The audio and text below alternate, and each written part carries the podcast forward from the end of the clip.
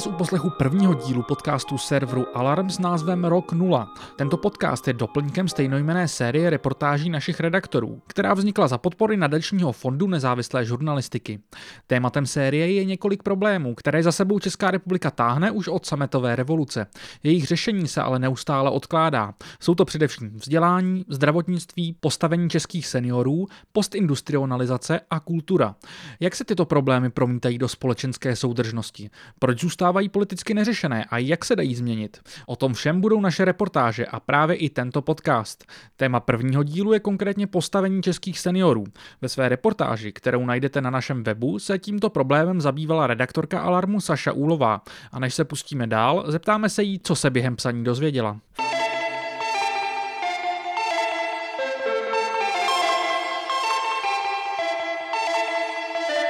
Podstatě se dá říct, že jsem vygenerovala dvě hlavní témata, které se týkají seniorů v Praze a prvním je bydlení a tím druhým je péče.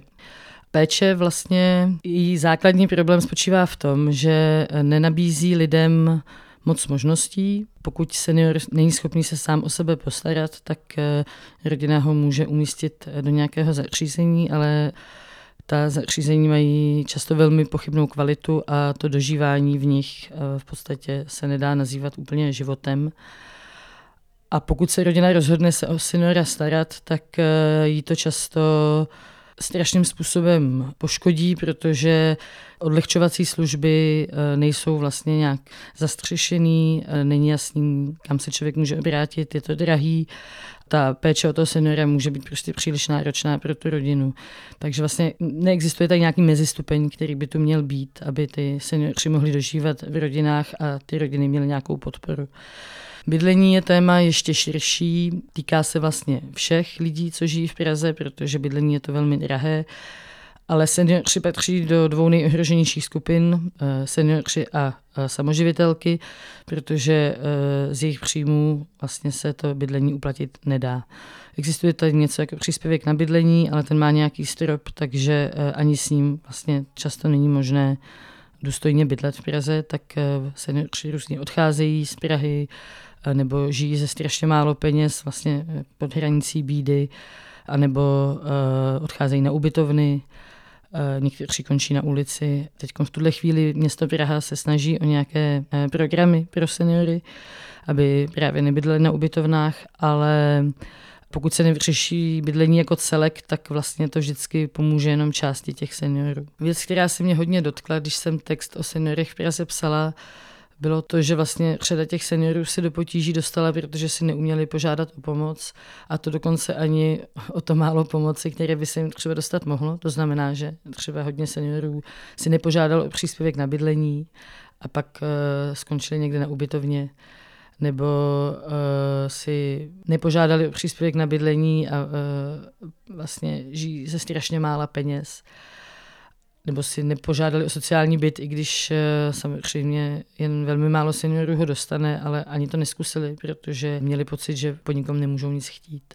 Co se týká toho bydlení v Praze, tak mě fascinuje to, že tady 30 let neexistuje žádná koordinovaná politika ani na úrovni státu a dosud nebyla ani na úrovni města. Teď se to možná začíná trošku měnit.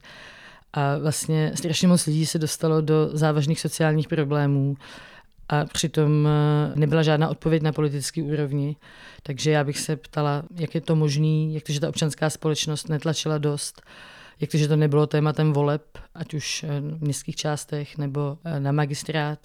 Takže vlastně jsme dopustili, že něco tak základního, co člověk pro život potřebuje, jako je bydlení, se stalo komoditou, na kterou uh, skupiny lidí nedosáhnou.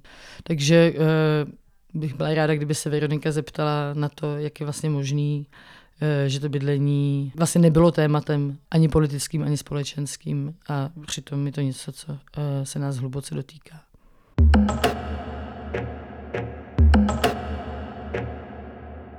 Teď už ale k hlavní části dnešního dílu. Tou je rozhovor o problematice bydlení seniorů a péče o ně, který vedla redaktorka Alarmu Veronika Pehe. Pozvání do studia přijala metodička změny sociálních služeb a předsedkyně jednoty pro deinstitucionalizaci Terezie Hradilková a Miroslav Lučka, který se pohybuje v sociálních službách už řadu let a v současnosti je vedoucí sociálního odboru pro městskou část Praha 7. Jak už zaznělo v úvodu, Saša Úlová ve své reportáži identifikuje dvě klíčové oblasti, v nichž seniori v Praze čelí největším problémům. Bydlení a špatně dostupná péče. Souhlasíte, že právě toto jsou ty nejvíce problematické oblasti? Paní Hradilková. Uh, ano, určitě. Já do jisté míry také souhlasím a bydlení považuji za ještě větší prioritu možná než dostupnost těch sociálních služeb. No, Saša Ulová v té reportáži upozorňuje na tíživou situaci především těch seniorů, kteří žijí v nájemním bydlení, protože výše nájmu často převyšuje jejich příjmy. Máte tedy pocit, že tohle je ta hlavní dělící linie, že ti seniori, kteří eh, vlastní nemovitost, tak jsou na tom třeba trochu lépe takhle v těch velkých městech, jako je Praha? Podle mého názoru je to problém jakoby větších sídel, tady tohle, eh, kdy ty nájmy jsou opravdu eh, neúměrně vysoké.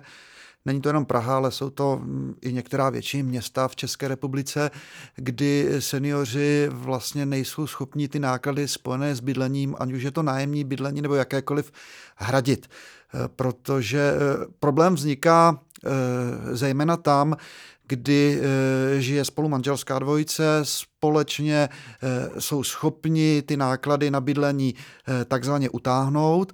Pak se stane, že jeden z těch partnerů odejde a ten, který zůstal v bytě, který je i metráží poměrně velký, není schopen eh, ty náklady uhradit a dostává se prostě do velkých, do velkých problémů, které potom řeší různými způsoby a k tomu se možná dostaneme. Já bych k tomu řekla, že eh, tady právě vidím tu velkou jakoby spojitost, nebo přímo bych řekla, že jsou to spojité na eh, doby to, ta problematika bydlení a dostupných služeb. Jo, protože ve chvíli, kdy je tak vysoký jakoby nájem, tak člověk, který e, není už schopen se o sebe sám starat, tak co má dělat? Jo. Je mu většinou doporučeno teda nějaké zařízení pro seniory a on se najednou teda přestěhuje, dostane se do, do zařízení, kde ale všechny jeho prostředky finanční on musí dát na ten dům pro seniory a ocne se jakoby mimo svoje bydliště velmi často, mimo nejenom své blízké, ale eh, i, i mimo vlastně jakoukoliv možnost komunikace většinou s komunitou. Nebo, jo, takže přijde vlastně o uh, bydlení, přijde o možnost si třeba zaplatit jiné služby jo, a přijde o vlastně vztahovou, vztahovou no, síť. No. Já bych tomu ještě možná eh, poznamenal, že se často stává a my se s tím setkáváme poměrně často a samozřejmě by se to nemělo dít, že těm seniorům, kterým byl v nějakém stupni přiznán příspěvek na péči, tak proto, aby si udrželi bydlení, protože to považuji za prioritu, tak někdy prostě eh, ten příspěvek na péči, který by měl být opravdu na péči, eh, na, buď na pečovatelskou službu nebo na jiný typ služby, tak eh, používají na náklady spojené s bydlením, což je samozřejmě taky špatně. Hmm. Když teda eh, bychom se zaměřili na tu praxi, tak když se senior v Praze dostane do nějakých takových potíží, například ta situace, kterou jste zmiňoval, pane Lučko, že třeba zemře jeden ten partner, tak kam se vlastně má obrátit, nebo jaké by měly být jeho první kroky? Něco, co Saša Úlová popisuje v té reportáži, je, že vlastně ta dostupnost těch informací je taky poměrně nízká, respektive mm, není nějaké jedno místo, kde by si ten senior nebo jeho rodina mohla zjistit, co vlastně má dělat. Eh, je to tak, eh, je, souvisí to s tím, že to je jakoby téma, které je málo i, bych řekla, medializované. Je to nezajímavé, bych řekla, pro, eh, pro, pro média, pro novináře. To je jedna věc. Druhá věc je, že se všichni stáří, smrti, nemohoucnosti bojíme, takže o tom příliš nemluvíme a nezajímáme se o to do chvíle, než se to stane. Jo. A ten systém skutečně u nás v České republice je velmi, bych řekla, jako rezortní, jo, roztříštěný. Jo, že rezort sociálních věcí si, si hlídá svoje, má na to svoje pracoviště, má na to svoje pracovníky. Rezort zdravotnictví má jiný systém, jiná zařízení, jiné financování například, jo, sociální a zdravotní pojištění. Jo. Takže jsou to dva systémy, mezi kterými se prostě ty, ty lidi potom bloudí. A když se ptáte, jak to řešit, tak rozhodně by byla na místě prostě obec, která má i ze zákona zjišťovat a pomáhat naplňovat potřeby svých obyvatel. Jo. Takže na úrovni obce by rozhodně měla být ta koordinace toho roztříštěného systému.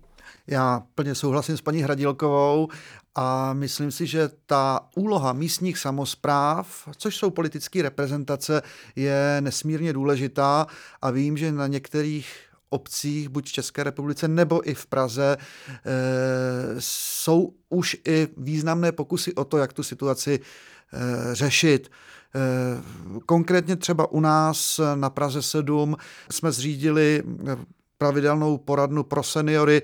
Já vím, možná je to málo, ale aspoň eh, tedy něco, poradnu pro seniory. A oni se ti seniori, kteří se dostanou do té obtížné situace, těžko hledají. Oni jsou jakoby schovaní, tak eh, teď vlastně v posledních měsících přemýšlíme, jak je vlastně najít. Kromě toho, že děláme depistáže v té sociální práci na obci, to je naše povinnost a to děláme, tak na Praze 7 se roz, rozbíhá eh, zřízení šesti sousedských spolků, které mimo jiné by mohli pomáhat k tomu, aby ti seniori, kteří se dostali do té obtížné situace, aby je nasměrovali třeba k nám, anebo na jiné poskytovatele sociálních služeb, anebo na neziskový sektor, který samozřejmě v tom taky hraje roli. Takže e, myslím si, že e, každá ta obec, městská část, město, obec s rozstřížnou působností může a myslím si, že v řadě obcí, třeba i v Ostravě, v Brně, e, se o to pokouší. Takže ta situace úplně není beznadějná, ale není taková, jako bychom si představovali.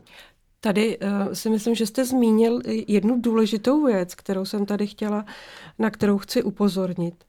A to je ten neziskový sektor. Jo. Že se to bere jakoby za další sektor, že máme nejenom jako rezorty Ministerstvo zdravotnictví, Ministerstvo sociálních věcí, Ministerstvo pro místní rozvoj, který si jedou ty své agendy. Ale pak najednou i, jako kdybychom rozlišovali ještě ten neziskový sektor a potom jako nemůžeme říct ziskový, že jo? ono je to státní a nestátní. A to je velká, velký problém v těch systémech informovanosti o sociálních službách. Protože ta obec nebo kraj jsou největšími zřizovateli sociálních služeb, ale zejména právě těch pobytových. A ty ten nestátní sektor, který je největším poskytovatelem komunitních místních služeb právě, těch jakoby moderních a těch, který jsou lidem nejblíž, tak často do té informovanosti jakoby těžko zahrnuje. Jo? On tam umí dát ty svoje uh, domovy pro seniory a domovy se zvláštním režimem a uh, městské služby.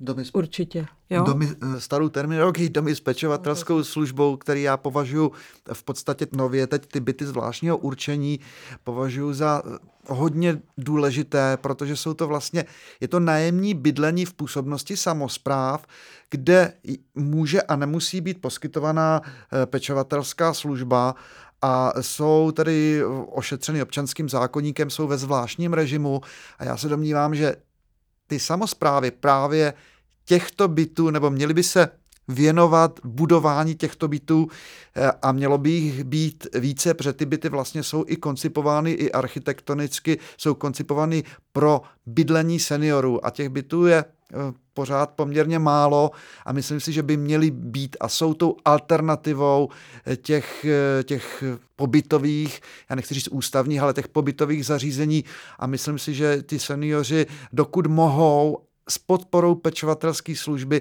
tam mohou žít docela hezkou kvalitu života. Takže v tomhle spatřujete to širší koncepční řešení, na které by se ty obce vlastně v otázce toho bydlení pro seniory měly soustředit. Jedno z nich určitě. Zároveň tady máme ten problém, jak víme, že bytový fond byl rozprodáván v 90. letech, takže asi těch bytů není moc, se kterými ty obce mohou operovat. Jak, jak vlastně tohle, jak vypadá nějaký výhled do budoucna, co se týče té bytové politiky pro, pro seniory? Je nějaká snaha nakupovat další byty u vás třeba na Praze 7, nebo jak to eh, vypadá? Praha 7 je to specifická tím, že vlastně eh, nemá mnoho pozemků nebo nemá, nemá mnoho možností nakupovat eh, ty byty. Ty mm, samozprávy v tom opravdu mají velmi, velmi omezené možnosti a Praha na rozdíl třeba od Brna je fakt specifická tím, že, že těch bytů obecních, takzvaně obecních v působnosti městských částí a hlavního města Prahy je poměrně málo.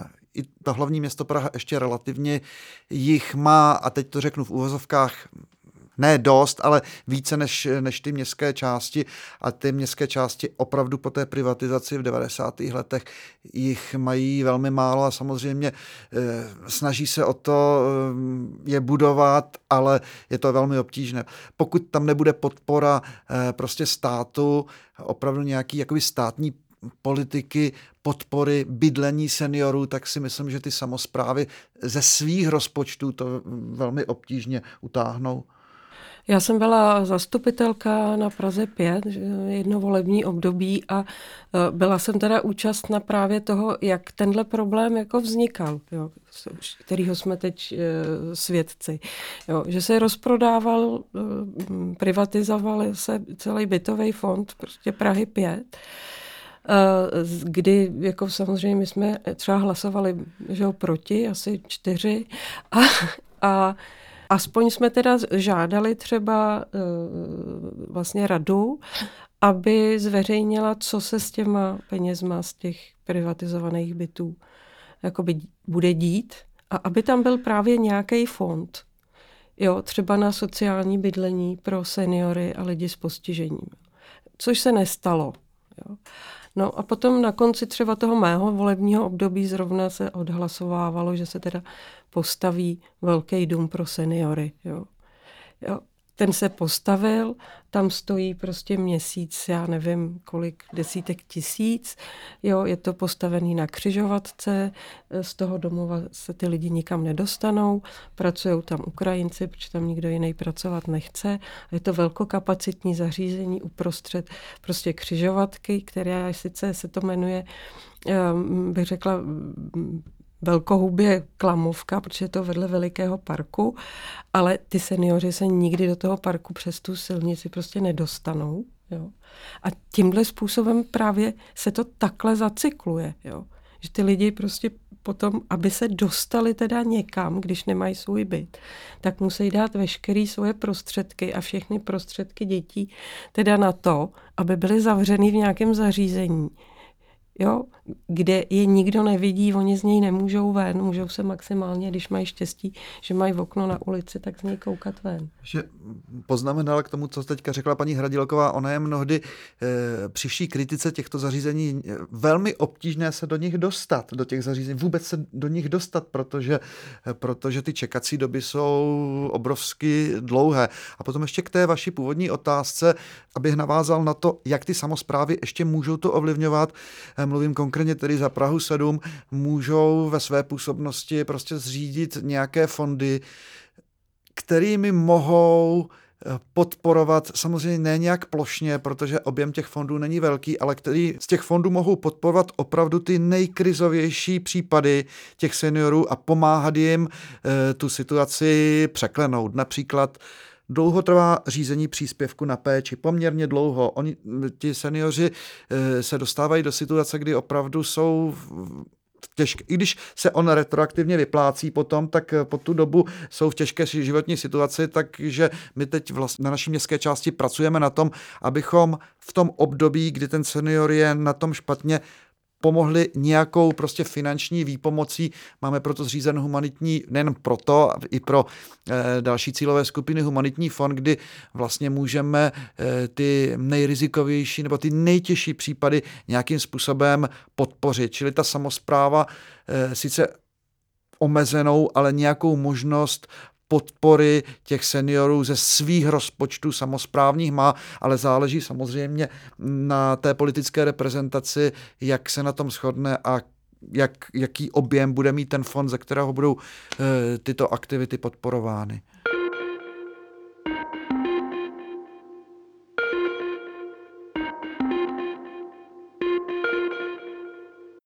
Já bych se ještě vrátila k těm velkokapacitním zařízením, protože tady teda máme ten eh, dvojí problém, že za prvý eh, ve velkých městech, jako je Praha, nejsou ani moc dobře dostupné, vlastně to je, je málo těch míst.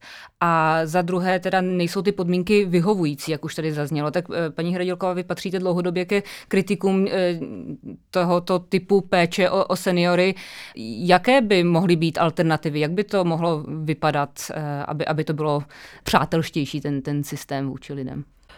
My vlastně usilujeme o rozšíření těch místních komunitních služeb a tu provázanost z těch služeb v místě, kde ty lidi žijou. Jo.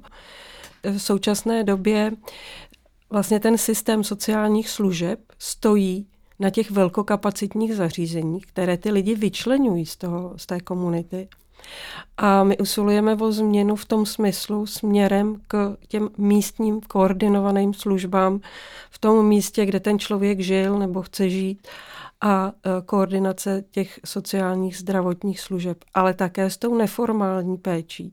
To znamená s péčí rodiny, dobrovolníků, sousedskou péčí.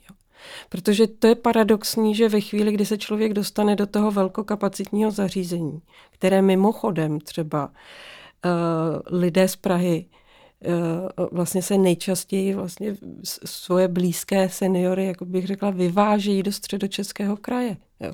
Bych doplnil nejenom do středočeského kraje, ale historicky hlavní město Praha zřizuje řadu těchto zařízení a mnoho z nich je ve středočeském kraji, ale také mimo středočeský kraj, což je naprosto nelogické a myslím si, že by se s tím už konečně mělo něco udělat. No, takže ten člověk, eh, pokud že je v Praze, ve městě, mezi svými blízkými sousedy tak dále, tak s velkou pravděpodobností, pakliže bude potřebovat sociální službu spojenou třeba se zdravotní celodenní péči, tak se prostě dostane, když bude mít štěstí, do nějakého zařízení, které je prostě velkokapacitní, je ve středočeském kraji. Proč? Protože tam jsou levnější pozemky. V Praze prostě se staví kanceláře, komerční stavby a tak dále, ale bydlení nikoliv, protože to je drahé. Takže se dostane mimo své bydliště, mimo svoje vazby, to znamená, že ztratí možnost eh, těch té neformální péče, ta, která je jakoby zadarmo, sousedské, dobrovolnické, od skautů, sousedek, od lidí z kostela, že z, ze, svojí, ze svojí blízkosti a je zcela odkázaný na celodenní péči, so, sociálně zdravotní služby, to znamená lidí, kteří jsou placený, který chodí do práce, kteří se střídají a je to v zařízeních třeba v, v tom středočeském kraji, já jsem jich objela asi osm, jo, které jsou většinou postaveny na, na, na zelené louce, jsou mimo obec, protože lidi nechtějí z malých obcí tam mít velkokapacitní zařízení, kde je prostě 100-200 uh, eh, obyvatel, takže jsou někde úplně mimo a dostanete se tam jenom eh, prostě přes bránu na návštěvu na určitou dobu. Souhlasím s paní Hradilkovou, jak je pro seniora velmi obtížné jako vykořenit se z toho prostředí, kde žije třeba celý život a teď se má, někteří třeba s tím souhlasí, abych to negeneralizoval, ale jako většina, pro většinu je to velmi obtížné a třeba se dostat do toho Hřmanova městce. Celý život žiju na Praze jedna, mám tam vazby, mám tam známí, kamarády, sousedky, e, prostě je to moje teritorium žití a najednou se dostanu do malého města, kde vlastně nikoho neznám a jsem odkázaný jenom na tu komunitu toho zařízení, kde také nikoho neznám, samozřejmě se seznámí, ale je to opravdu pro seniora velmi obtížný. Já to považuji to vykořenění z toho vlastního bydlení, z toho dlouholetého bydlení je prostě velký problém a proto znovu apeluju na to, aby ty místní samozprávy se snažili i ty lidi, kteří se třeba musí z nějakých důvodů vystěhovat z těch velkých 150 nebo 100 metrových bytů, který mnohdy měli,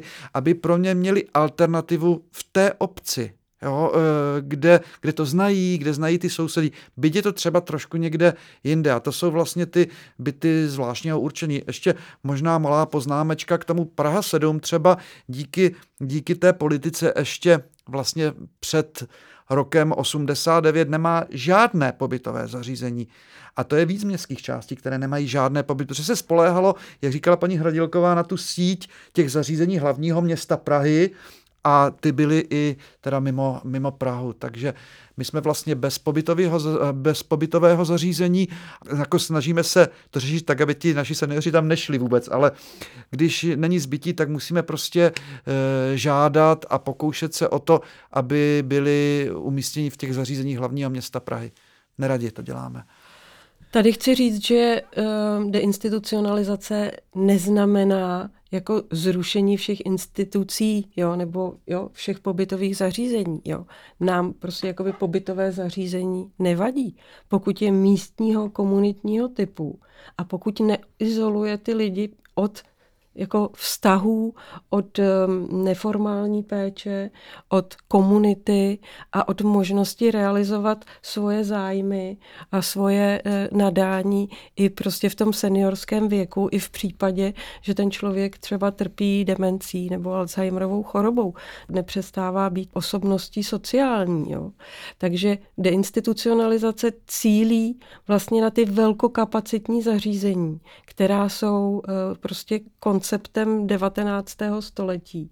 A v současné době už jsou nevyhovující. Víme, že těm lidem vlastně víc škodí, než pomáhají, jo, protože způsobují vlastně u, u seniorů třeba sociální smrt, tím, že se ten člověk dostane do izolace prostě ve věku, kdy už není schopný se bránit, říká se, že to nevnímá a tak dále.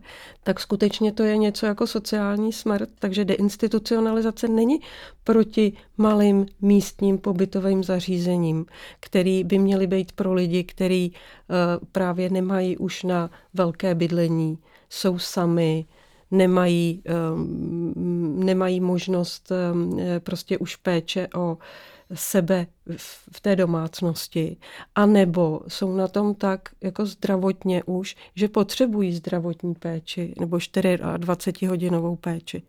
A tam prostě jsou potřeba pobytová zařízení malá, komunitního typu. Proti tomu jako deinstitucionalizace není. Zase bych navázala to, co jsem předtím nedořekla bych navázala na ten jakoby nezisk. Jo. Pojďme tomu skutečně říkat nestátní zařízení. Jo. Protože oni jsou to nestátní zařízení sociálních služeb. Jo. Ale pořád jsou v České republice popelkou. Když jsem dělala třeba analýzu terénní služby raná péče, který jsem se věnovala 30 let předtím, tak jsem na sociálních odborech zjistila, jakou, jaký mají problém s informovaností těch svých obyvatel. Protože oni prostě umí pojmenovat ta svá zařízení krajská a ta městská. Ty mají seřazená podle významu cílové skupiny a tak dále, kdo tam je primářem, kdo tam je ředitelem, kde jaké služby. A pak najednou mají halabala tam někdy podle abecedy. Prostě ta zařízení církevní a nestátní. A ty neumí oni pojmout. Přestože jsou třeba financovaná také z veřejných prostředků, jo. ale oni je prostě neumí těm lidem představit.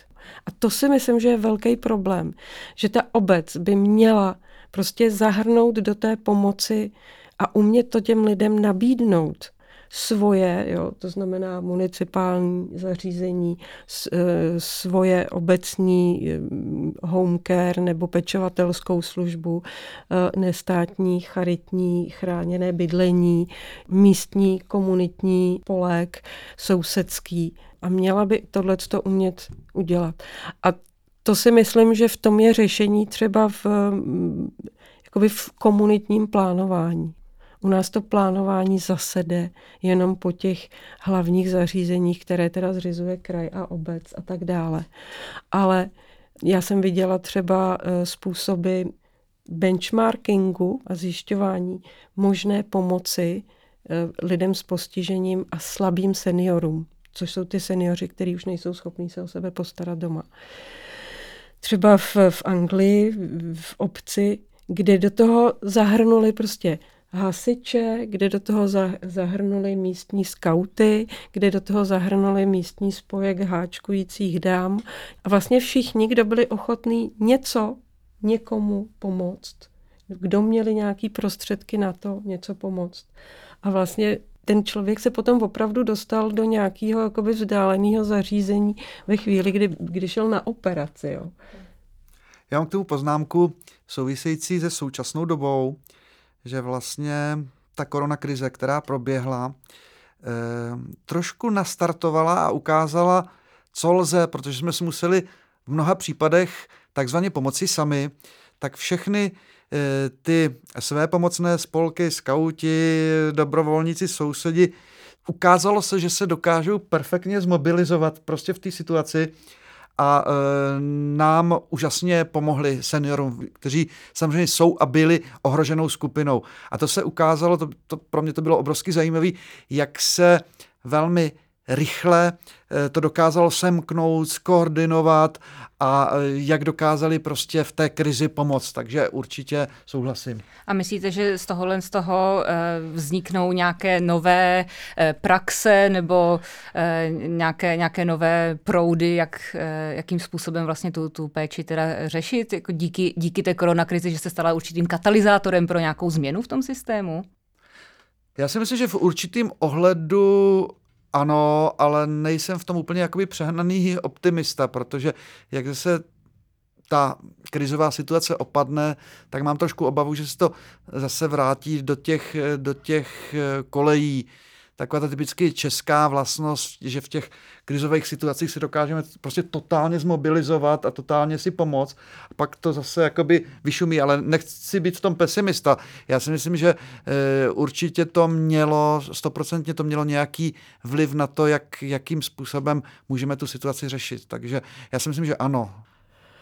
Určitě i v té naší oblasti e, změny systému sociálních služeb se ukázalo, že právě ta velkokapacitní zařízení a seniori, přestože se vědělo, že budou ohrožení, prostě nebyl plán na to, jak je v těch eh, zařízeních ochránit jiným způsobem, než teda naprostou izolací, která dopadla tak, jak dopadla. Jo. V, těch, eh, v těch zařízeních eh, jsem se tam byla teď podívat, kde byly několik měsíců zavřený, spali tam personál, prostě 14 dní se střídali, spali tam na madracích a přesto, když se vlastně ta mm, mm, nákaza že do toho zařízení dostala, tak se to strašně rychle rozšířilo.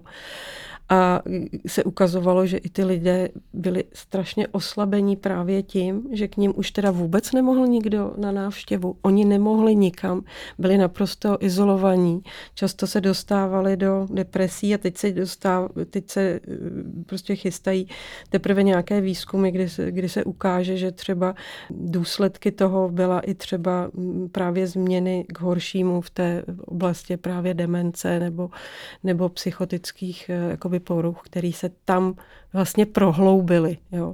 Zatímco ti lidé, kteří v takovéhle krizové situaci byli v té komunitě, byli doma nebo v malém zařízení, nebo k ním chodila pečovatelská služba, tak se ta komunita prostě semkla a ukázalo se, že má kapacity na to se o ně postarat jakoby eh, daleko líp a bez následku. Takže to my víme teď. Na to třeba my jako jednota pro institucionalizaci poukazujeme. My jsme na to poukazovali těsně před tou krizí eh, nebo před pandemí, třeba v případě toho domu pro seniory Slunečnice. Jo jak jsou ty zařízení prostě nebezpečná, náchylná vlastně k tomu, aby tam ty lidé byli, byli zneužíváni nebo, uh, nebo diskriminováni. A ta krize, ta pandemie ukázala jenom ještě další důsledky. Jo. Ale teď je právě otázka, jak se s tím kdo poradí. A to, že eh, třeba z Ministerstva práce a sociálních věcí reakcí je, že se zvýší kapacity v těch domovech pro seniory, že se na to dá 750 milionů. Bez ohledu na to, kam to půjde, jo, že to zase se dostane do těch velkokapacitních zařízení. a ne do těch komunitních služeb. Jo. Tohle krásně třeba uh, pojmenovala Iva Holmerová, gerontoložka známá, která se tím zabývá, v praxi ukázala, jak by měl ten systém o seniory, o ty eh, křehké seniory vypadat v České republice tak to krásně pojmenovala. Prostě ty, ta velká zařízení, velkokapacitní, v současné době v České republice jakoby um, mají obrovskou uh, podporu a váhu, protože jsou to zařízení, která na sebe vážou obrovské finanční prostředky. To znamená, ředitelé těch zařízení, které jsou většinou krajské, jsou vždycky spojeny s politickou garniturou. A jsou to v podstatě, musím říct, trafiky, nebo prostě jsou to místa, která jsou které jsou uh, nějakým způsobem uh, politicky angažovaní, protože jsou to místa, kde se uh, točí obrovský peníze, na který se vážou veliký prostředky a které prostě tím svým chodem a tím svým režimem a provozem jo, už se potom starají sami o sebe. Jo, to je princip prostě institucionální péče, že ty velké instituce uh, se nakonec přestanou starat o ty, který, kvůli kterým byly zřízený. A vlastně starají se o, o vlastní to, přežití. O jako. vlastní přežití, jo. To říká i současný třeba uh, ředitel um, to, těch eh, zařízení ve Vejprtech, kde se stala ta tragédie, s kterým uh, jsme o tom měli možnost mluvit, že uh, prostě zřídit a provozovat takovéhle velkokapacitní zařízení je daleko jednodušší a získat na něj finanční prostředky, než zřizovat malá komunitní zařízení, protože mají jiné financování a požadují ten, to zaměření na toho člověka. Já si myslím, že jednak samozprávy, jednak i kraj jako územně samozprávní celky můžou v rámci svých i grantových aktivit, mimo teda těch státních prostředků z ministerstva, prostě zveřejňovat ve svých politikách priority, které budou financovat, aby prostě mohly vznikat ta malá zařízení, prostě vyhlásit to jako svoji opravdu velkou prioritu. Já se pohybuju v sociálních službách jako v podstatě desítky let a vím, že tady tohle už jsme věděli před 20 lety. A e, jako pořád se s tím nějak významně nehnulo. A na to jsem se právě chtěla zeptat. Proč je ta situace tak neutěšená už tak dlouhou dobu? Já myslím, že odpovědi tady do určité míry už zazněly. Je to určitě to, že ty velkokapacitní zařízení teda jsou jednodušší na to zpravování než e, ta komplexnější péče v těch menších Tak jednodušší na spravování. Jako stojí to víc peněz, ale řekla bych, že politicky je to uh, viditelnější, když přestřihujete pásku takový, takové slinu, slunečnice pro 250 lidí a uh, jsou za vámi jakoby miliony pro stavební firmy a pro, pro zdravotnický materiál, já nevím, tak uh, jste prostě daleko víc vidět a přilákáte tam novináře získáte na tom politické body rozhodně, než když zřídíte pět bytů zvláštního určení pro nejohroženější uh, obyvatele z, města, to, jo, nebo ano. když uh, prostě dáte uh, grant třeba diakony nebo charitě na to, aby zřídili místní home care spojený s pečovatelskou službou. Takže teď, že my můžeme tady s panem Lučkou o tom mluvit a že se to dostane do éteru, je třeba strašně cený, protože proč se nic nemění, je proto, že proto není prostě politická vůle. Jo. Možná, že je politická vůle o tom mluvit, což už se teda těch 30 let jakoby děje. Jo. Ale ta změna chce prostě odvahu, získat si jakoby politickou mm, proto koncenzus nějaký a chce to dobře odůvodnit a chce to šlápnout na paty těm, který z toho prostě tyjou. Já bych ještě navázal, že eh, velká část toho elektorátu, těch voličů, obecně v populaci, bude opravdu tím, jak se vyvíjí populační křivka, bude opravdu těch lidí, kteří jsou v tom preseniorním nebo seniorním věku a z toho je potřeba taky jakoby vycházet, že ti můžou taky jakoby ovlivňovat to, jak, jak, se ty věci budou, jak se ty věci budou hýbat. Ono vzniklo za těch posledních 20 let i řada zařízení takového jako malého komunitního typu, ale oni jsou většinou privátní. Eh, nebo prostě eh, ty náklady spojené, buď teda ty náklady jsou eh, značně vysoké, anebo je to vlastně podnikatelský záměr, nebo se prostě na tom podniká a točí se v tom prostě obrovský peníze, že ti lidi, my když třeba pro seniory scháníme nějaké ubytování, tak samozřejmě obvoláváme i tato zařízení, zjišťujeme tu finanční situaci, ale ta zařízení jsou tak drahá, ten provoz je tak drahý, že si valná většina, a to si troufám říct, že valná většina nemůže dovolit v tom zařízení toho seniora, nebo ta rodina v tom zařízení toho seniora umístit, protože to jsou desítky tisíc, mnohdy i přes 30 tisíc měsíčně, což jsou teda obrovský, obrovský peníze, že pokud se na tom nepodílí nějaká širší rodina, a ten senior teda není obzvlášť eh, bohatý nebo movitý, tak není schopen, není schopen to uhradit. Ale pár těch zařízení prostě vzniklo, jsou opravdu třeba i hezký, tam mají dobrý motiv, ne všechny jsou úplně tak jakoby podnikatelsky zaměřené, jich pořád velmi, velmi málo. Hmm.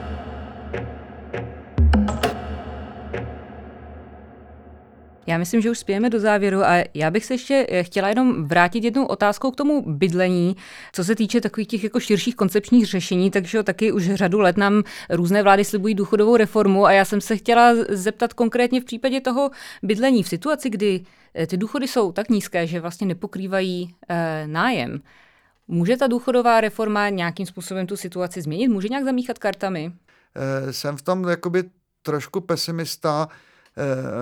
Nemyslím si, že by ta důchodová reforma, její důsledky, a nechci být jakoby černý prorok, třeba to všechno dobře dopadne, že by takovým způsobem změnila eh, průměrnou výši důchodu, že by se ten příjem důchodový eh, opravdu, že by se z něho dalo platit průměrné komerční třeba nájemné v Praze. To si úplně nemyslím, ale třeba se mýlím. Jak té důchodové reformě, myslím asi jenom tolik, že zase pořád o tom jenom mluvíme a ještě vůbec nevíme, jakým způsobem bude, jestli se to bude ubírat. Jo. Přitom ta důchodová reforma je dobrá, nebo její kvalita je závislá na tom, jak jsou na ní lidi připravení. A to je to, co my třeba vyčítáme právě státu a těm vládě a re- regionálním vládám že prostě se nechová koncepčně, nechová se prostě s ohledem na budoucnost. V současné době eh, nechala třeba co se týká péče o seniory, vtrhnout jakoby trh a komerci do toho nejkřehčejšího sociálního systému, který má být jakoby připravovaný a, a, a budovaný náma společně, protože jde o naší společnou budoucnost. Jo. Ale protože nejsme dostatečně prozíraví, neradi mluvíme o smrti, o bezmoci, eh, nebavíme se o tom, tak jako v současné době by měli lidi křičet třeba, že nechtějí, aby se dávali finance do těch velkokapacitních zařízení. Jo. Protože z výzkumu víme, že tam nikdo nechce. Přitom se jakoby nikdo nebouří. A v tuhle tu chvíli, kdy se tyhle ty zařízení staví nebo se do nich dávají peníze teď z našich daní, tak se předurčuje, jak bude vypadat péče prostě o naše děti. Přestože tam nikdo nechce, tak vlastně veřejné prostředky e, i ta komerční sféra se ubírá směrem, že tam všechny naše děti skončí. To je něco, co je naprosto neřízené ten kud mládí a těla, eh, který je tady vlastně uplatňován dlouho, by se měl opravdu trošičku změnit a my bychom měli i v médiích vidět lidi eh, seniorního věku, měli bychom je vidět ve spravodajství, v kultuře, měli by se objevovat na obrazovkách, nejenom prostě ti krásní, mladí, výkonní, ale měli by tam být taky ti staří a moudří.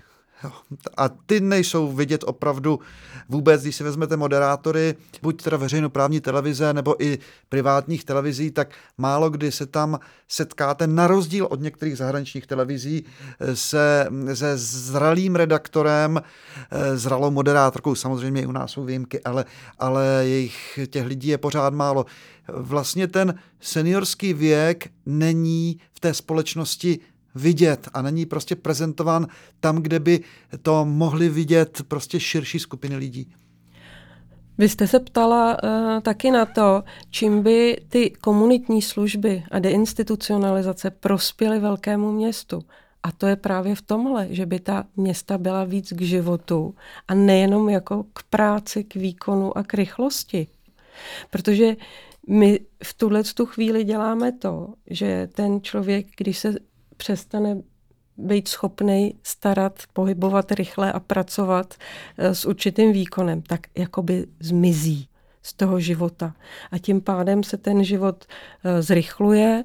Eh, ve městě se staví prostě komerční budovy a silnice a tak dále. Jo. Ale ta místa, kde tradičně třeba seniori bývají, jo, to znamená jako parky, zádveří, lavičky, jo, nebo um, taková ta kolečníková místa, nebo hospůdky s, s, s, se zahrádkama a tak dále. Jakoby, jo, to najednou jakoby ztrácí místo, protože prostě ty seniori jsou zavřený někde v nějakých uh, pětipatrových budovách uh, ve středočeském kraji. Já doufám, že naším rozhovorem jsme taky trochu přispěli k tomu, abychom to téma seniorů, péče o ně a ty problémy, kterým čelí, dostali zase zpátky do toho veřejného prostoru. Moc vám děkuji, že jste přijali pozvání a že jste nabídli tolik zajímavých podnětů a e, řešení té situace. Děkuji. Taky děkuji. Děkujeme.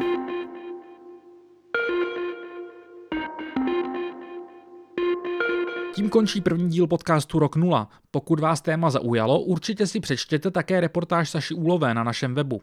Chod Alarmu je financován z drtivé většiny dobrovolnými příspěvky vás čtenářů a posluchačů a pokud se vám tento podcast a reportáž líbily, bylo by skvělé, kdybyste nás mohli také podpořit.